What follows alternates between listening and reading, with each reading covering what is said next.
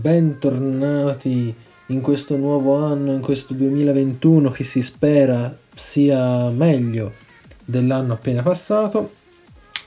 Com'è? State bene? Siete sopravvissuti all'apocalisse del 2020? E a parte questo ragazzi, bentornati a un nuovo episodio del videogiocatore qualunque, il primo eh, del 2021 e oggi di che cosa parliamo? Parliamo della next gen, ma soprattutto voglio spiegare perché secondo me Xbox Series S sia a tutti gli effetti una console next gen. Ora non so se ve l'abbia mai detto, ma il mio bisogno, il motivo per cui ho creato prima un blog e poi un podcast è, è legato al fatto che ho bisogno di esternare eh, alcuni sentimenti che provo e alcune opinioni eh, con le quali spesso la gente si trova in disaccordo. Per esempio in questo caso perché parlare di Series S e sul fatto che sia a tutti gli effetti una console next gen? Perché guardando su Facebook non appena si parla di Series S, ma anche semplicemente nei post eh, dei negozi specializzati che la vendono, la gente ride, dice ah non si può davvero definire questa console next gen perché non è abbastanza potente. Quindi in questo piccolo viaggio all'interno di Xbox Series S cercherò di farvi capire a voi e spero anche a tante altre persone come mai stiamo parlando di una console che è davvero next gen e in che senso è next gen. Allora, partiamo snocciolando qualche numero, proprio numeracci grezzi. Ho qui davanti a me sul telefono il um, resoconto dell'hardware sia di Series X che di Series X, quindi della sorella maggiore, e quindi cerchiamo di capire quali sono le differenze. Allora, GPU 12.15 di Series X contro i 4 teraflops di Series S e questo è diciamo il punto cardine. Poi eh, SOC, quindi System on Chip, esattamente lo stesso la CPU è più o meno la stessa a parte la frequenza Series S che è leggermente più bassa. La GPU, stessa architettura ma con un numero minore di compute eh, unit, in particolare ne abbiamo 52 su Series X che viaggiano a 1.825 GHz, mentre solamente 20 a 1.5 GHz su Series S. La RAM che si passa da eh, 16 GB di Series X contro i 10 di Series S. E poi abbiamo appunto l'archiviazione che eh, cambia appunto solamente in termini di spazio, quindi un terabyte su Series X e 512 su Series S. E stiamo parlando chiaramente dello stesso identico tipo di archiviazione, quindi stessa velocità, stesso tutto. Bene, ora come si può eh, descrivere questa differenza di specifiche? perché giustamente la gente dice ah ma PS5 sia la versione mm, col lettore ottico che quella senza hanno le stesse caratteristiche quindi non cambia in termini di potenza cambia solamente che nella versione col disco puoi utilizzare i giochi in formato fisico nell'altra no ecco secondo me questa differenza di eh, diciamo fra le due Xbox ha un senso specialmente se viene rapportata al mondo eh, degli smartphone perché dico questo? Perché eh, nel mondo degli smartphone non abbiamo un solo tipo di smartphone con le caratteristiche al top. Abbiamo i telefoni di fascia bassa, di fascia medio-bassa, media e così via fino ad arrivare diciamo, ai top di gamma. Questo perché eh, i vari utenti hanno eh, diverse esigenze, quindi magari un professionista, un patito, una persona che lo usa per lavoro vuole un telefono al top che non gli dia mai problemi, che sia sempre eh, perfetto, mentre magari una mm, persona, fra virgolette, normale si accontenta di un telefono di fascia media che faccia foto discrete ma non per forza le migliori, oppure eh, non lo so, che, che gli permetta semplicemente di andare sui social, di messaggiare, quindi non ha tutte quelle pretese che può avere magari un utente, chiamiamolo pro. Quindi Già da questo abbiamo capito che non tutti gli utenti che andranno a utilizzare un Xbox o una console in generale hanno gli stessi obiettivi. Chiaramente ci saranno gli utenti più accaniti che vorranno le massime prestazioni, ma ci saranno anche altri utenti che invece vogliono un qualcosa a un prezzo più contenuto e che gli dia comunque soddisfazione, cioè diciamo che la soddisfazione non viene solamente dal giocare in 4K a 120 frame al secondo, ci sono degli utenti che si accontentano magari di un Quad HD a 60 fps e eh, ciò che interessa loro è soprattutto il giocare.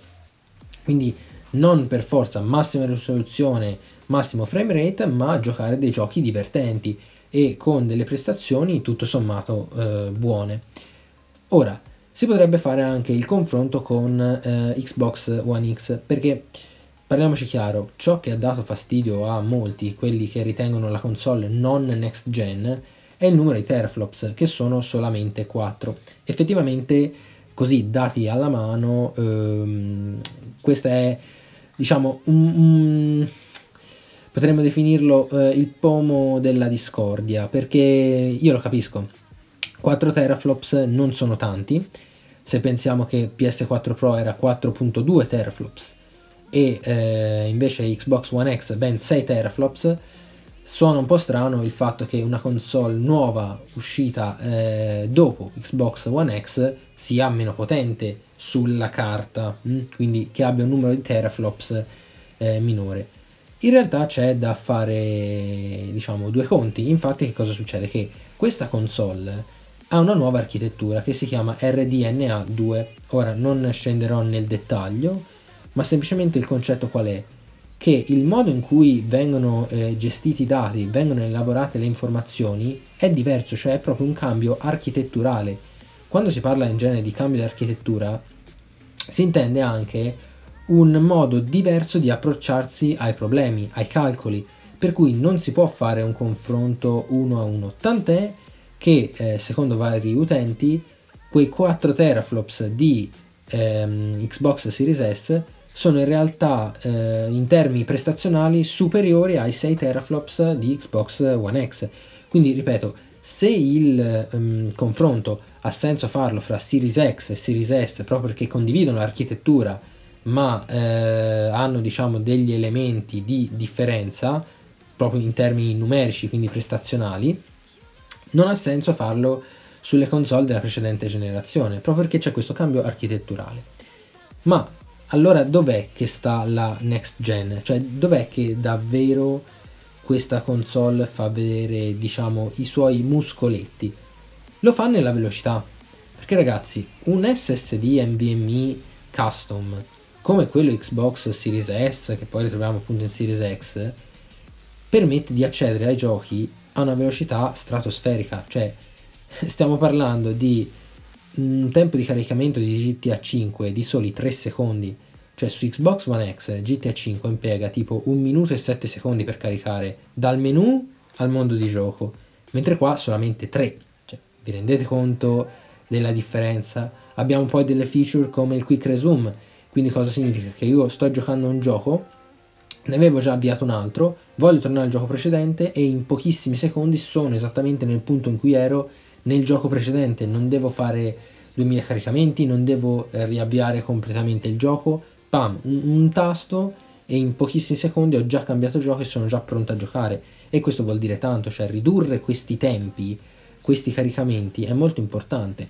E poi questa velocità si ripercuote anche nelle prestazioni, infatti non a caso già eh, per esempio con Cyberpunk 2077 fra i requisiti per poter giocare su PC a un eh, diciamo, livello di dettaglio superiore rispetto a quello basso, è richiesto un SSD perché bisogna accedere a dei dati, a delle texture in maniera molto più veloce rispetto a quanto si facesse prima.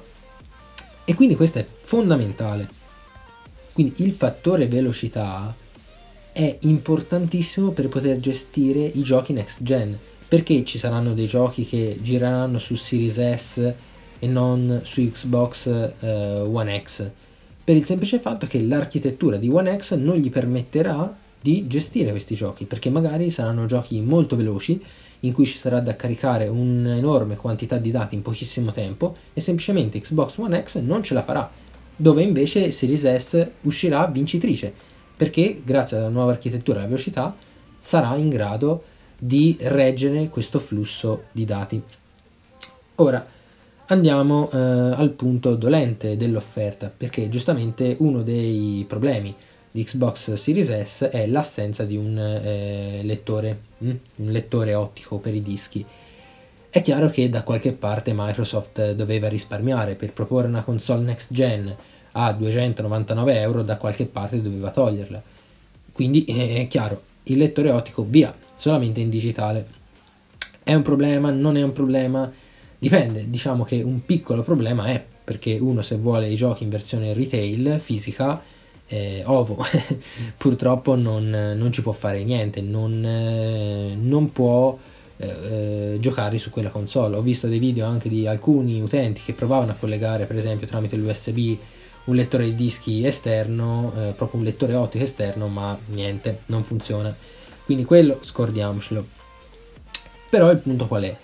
Che in questa offerta, al di là del fatto che chiaramente rimuovendo il lettore ottico si siano ridotte dimensioni della console, che è veramente un soldo di cacio, ma Microsoft ha fatto una mossa astuta, perché se da un lato noi abbiamo una PS5 digital a 400 euro ma che non presenta alcun tipo di abbonamento che permette fruire di eh, tanti giochi a un prezzo contenuto mh? Mm, e quindi fatto sì avere una console senza disco significa dover comprare, comprare i giochi in digitale Microsoft ha il Game Pass Game Pass che sto provando in queste settimane e che è un servizio fenomenale uno paga una certa quota un abbonamento e fra l'altro si riescono a trovare anche delle buone offerte e ha un catalogo veramente ampio di giochi, in genere sono circa un centinaio che comunque sono tanti e uno può semplicemente collegare la console a internet, si fa l'abbonamento e scarica,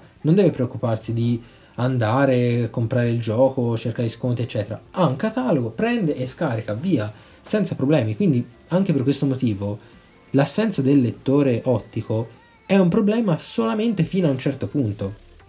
Perché c'è il Game Pass.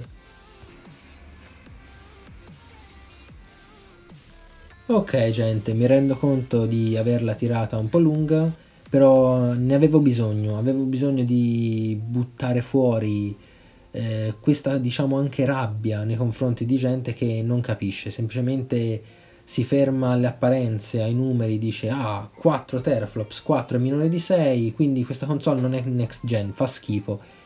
E volendo diciamo che si potrebbe convertire anche questo approccio in uh, una lezione di vita, perché mi è capitato tante volte di vedere eh, persone che sono state catalogate semplicemente in base a un numero, a un risultato, no? Tu hai fatto un esame, hai preso 26, l'altro ha preso 30, quindi l'altro è migliore di te magari te riesci a capire meglio le cose, in quel caso non ti sei riuscito a esprimere al meglio, però vieni catalogato come inferiore rispetto a un'altra persona proprio perché quella persona ha ottenuto un numero più alto del tuo. È sbagliato. E beh, che dire, direi che per questa puntata è tutto, ragazzi, statemi bene, ancora buon anno, sperando che possa essere l'anno della svolta, un anno felice per tutti. Ciao!